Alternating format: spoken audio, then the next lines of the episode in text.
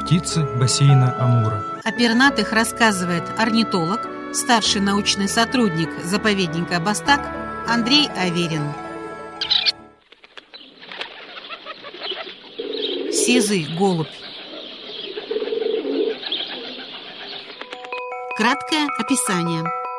Это крупный голубь. Самец и самка по окраске оперения практически неразличимые. Различимые они только в свете ультрафиолета. Ну, так как люди не видят этот цвет, поэтому для нашего взгляда крайне сложно. Голубятники отличают по внешним небольшим отличиям. Самки несколько мельче самцов, и яркие зеленые пурпурно-красные металлические отливы у самок бледнее и слабее развиты, особенно в нижней части зуба и задней стороне шеи. Ну, здесь говорится о краске сказка именно о дикой форме сизого голубя, но так как это в основном бассейне Амура синантропная птица, обитающая в городских условиях, а не в природных диких, хотя такие тоже есть популяции на юго-западе Манчжурии, на китайской территории.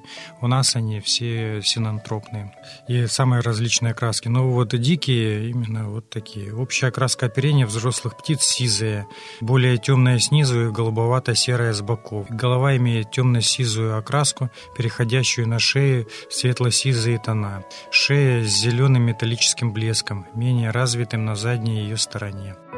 Метрические данные.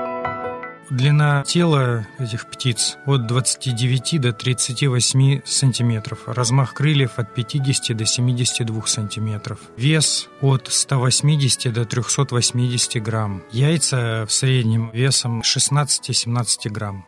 История популяции в Амурском экорегионе. Это многочисленный оседлый вид нашего региона. Статус по критериям Международного списка охраны природы вид вызывает наименьшее опасение. Численность диких популяций снижается, но при этом синантропные, тех стабильная численность. Вид включен в приложение 3 Бернской конвенции, в приложение А Конвенции о международной торговле дикими видами флоры и фауны, находящихся под угрозой исчезновения. Это сокращенно СИТЕС. Численность диких птиц относительно небольшая большая имеет тенденцию к понижению, хотя, по мнению специалистов, она пока не достигла сколь-нибудь угрожающих размеров. Общая численность мировой популяции сизого голубя как в городах, так и в дикой природе около 260 миллионов особей. В России более 10 миллионов гнездящихся пар. В Амурском экорегионе, это бассейн Амура и Приморский край, на гнездовании от 500 тысяч до 1 миллиона пар. Сизый голубь был завезен весной 1855 года на Амур из Забайкалья. На Нижнем Амуре был отмечен в Николаевске на Амуре и отсутствовал в селениях китайцев и манжур. Сейчас сизые голуби обитают во всех городах и в большинстве малых населенных пунктов бассейна Амура. Встречается в населенных пунктах Сахалина, Магаданской области, Камчатки, Курил. Сизый голубь представлен синантропной формой, происхождение и время интродукции которой не совсем ясны. Ну, в первом списке птиц Приморского края, составленном еще Приживальским, в 1870 году вид отсутствовал. В то же время в некоторых казачьих станицах, размещенных по реке Уссури, еще Маак в 1861 году отмечал голубей, якобы завезенных с реки Аргунь, это из Забайкалья. Существует мнение, что эти сведения следует относить к скалистому голубю, это похоже на него вид, и гибрида еще он образует с ним. В то время как сизый голубь был, вероятно, завезен в Приморье позднее, из Японии или вообще с Востока, вместе с культурными расами голубей. По мнению некоторых орнитологов, завоз казаками в Приморье скалистого, а не сизого голубя маловероятен. В то же время как залеты одомашненных сизых голубей из Японии и Китая, судя по находкам здесь особей окольцованных голубей из этих стран, периодически случаются как в Приморском крае, так и в нашей области, в Хабаровском крае, в Мурской области в настоящее время.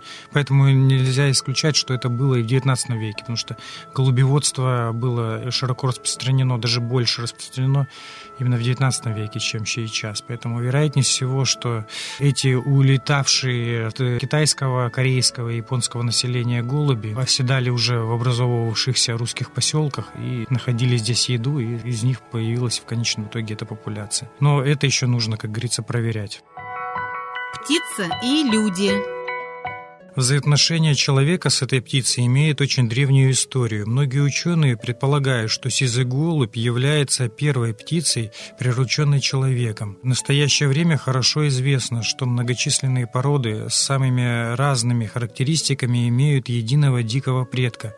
При образовании отдельных пород также принимали участие другой вид – скалистый голубь. Однако так было не всегда, и вплоть до второй половины XIX века главенствовала теория о постоянстве и неизменности видов, согласно которой каждая порода была уникальна. Но после того, как вышла уже работа Чарльза Дарвина «Изменение животных и растений под влиянием одомашнивания», в которой домашние голуби заняли одно из центральных мест этой работы, тогда уже стали приходить к выводу, что это все-таки все эти породы голубей домашних, это представители одного вида сизого голубя, который сейчас в диких условиях обитает от скалистых побережий Средиземноморья до скалистых районов Большого Хингана. Ну и в разных местах его одомашнили, по-видимому.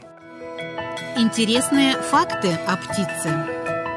Так как этот вид живет непосредственно на протяжении тысячелетий уже рядом с человеком, о нем очень много всяких фактов набралось, и он хорошо, как говорится, представлен в культуре и всей человеческой истории. Интересные факты. Существуют гибриды двух видов – сизого и скалистого голубя в местах их совместного обитания. Ну и особенно для нашего региона это характерно для Забайкалья и Монголии, и западной части Манчжурии, китайской территории. Есть еще деление одомашненных сизых голубей на разные породы, и они вы выделены в большие группы. Есть сизые голуби, которые декоративные, есть которые спортивные, есть почтовые, есть мясные породы голубей. Ну, наиболее такие часто упоминаемые это спортивные голуби, ранее почтовые. Так как сейчас почтовые голуби не особо нужны, вот, ну, может быть, в особо специфических условиях, они сейчас стали спортивными. И эти породы сейчас очень популярны в странах Восточной Азии и Европы, и проводятся там часто соревнования по дальности, скорости полета,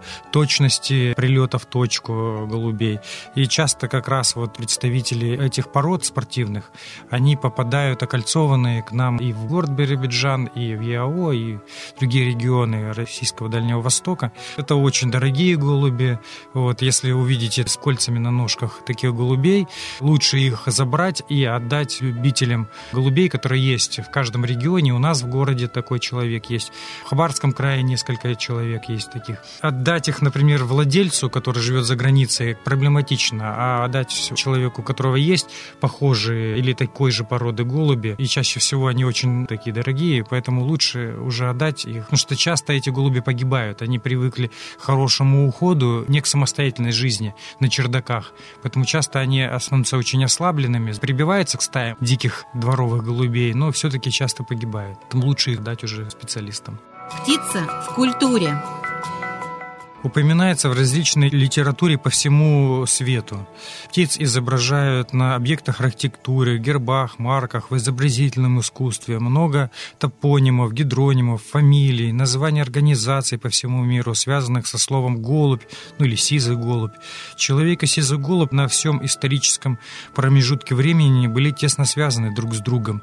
И по этой причине птица просто не могла остаться незамеченной в культурном наследии многих народов мира. Согласно всяким религиозным текстам она упоминается э, многократно. В христианстве, мусульманстве, иудаизме, буддизме, индуизме. Огромное количество рассказов, фильмов, в которых так или иначе упоминается сизый голубь. У многих народов, в том числе у славянских, душа умершего оборачивалась голубем. Отсюда частое изображение птицы на могильных памятниках. У мусульман голубь – священная птица, носившая Мухаммеду в клюве воду для для мытья. Поэтому, когда где-то кто-то говорит, что голубь это летающая крыса, это не совсем верно. Они, конечно, переносят много всяких заболеваний, живя рядом с человеком, но это связано с тем, что люди, собственно, сами мусорят, и голуби подъедают их же человеческий мусор.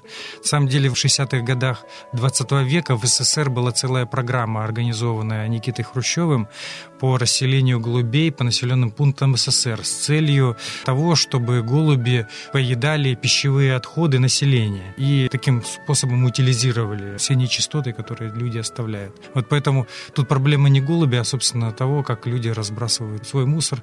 Вот то, что контейнеры не закрытые. Ну, а то, что сейчас многоснежная зима, люди их подкармливают голубей. Это тоже неплохо. Их сейчас за зиму достаточно много подъели дикие птицы, разные ястребы, перепелятники, тетеревятники, совы, где-то кошки давят. Всем хочется кушать, поэтому в этом плане голубь, он выступает как такой пищевой резерв для многих диких видов животных, которые находятся рядом с городом или с поселками, ну, особенно ослабленные. Ну, вот поэтому это такой вот пищевой резерв НЗ, так называемый, который используют другие животные. Поэтому старайтесь сохранять голубей. Ну, просто здесь нужно понимать, что так как он живет на крышах чердаков, просто эти чердаки надо чистить, убирать периодически, а не так, как это происходит у нас. Дом построили, и 50 лет он стоит, на крышах выскапливается помет птиц, и потом люди недовольны тем, что у них по стенам течет разъедающая жидкость. Просто нужно это убирать и относить на удобрение газонов окрестных каких-то огородов.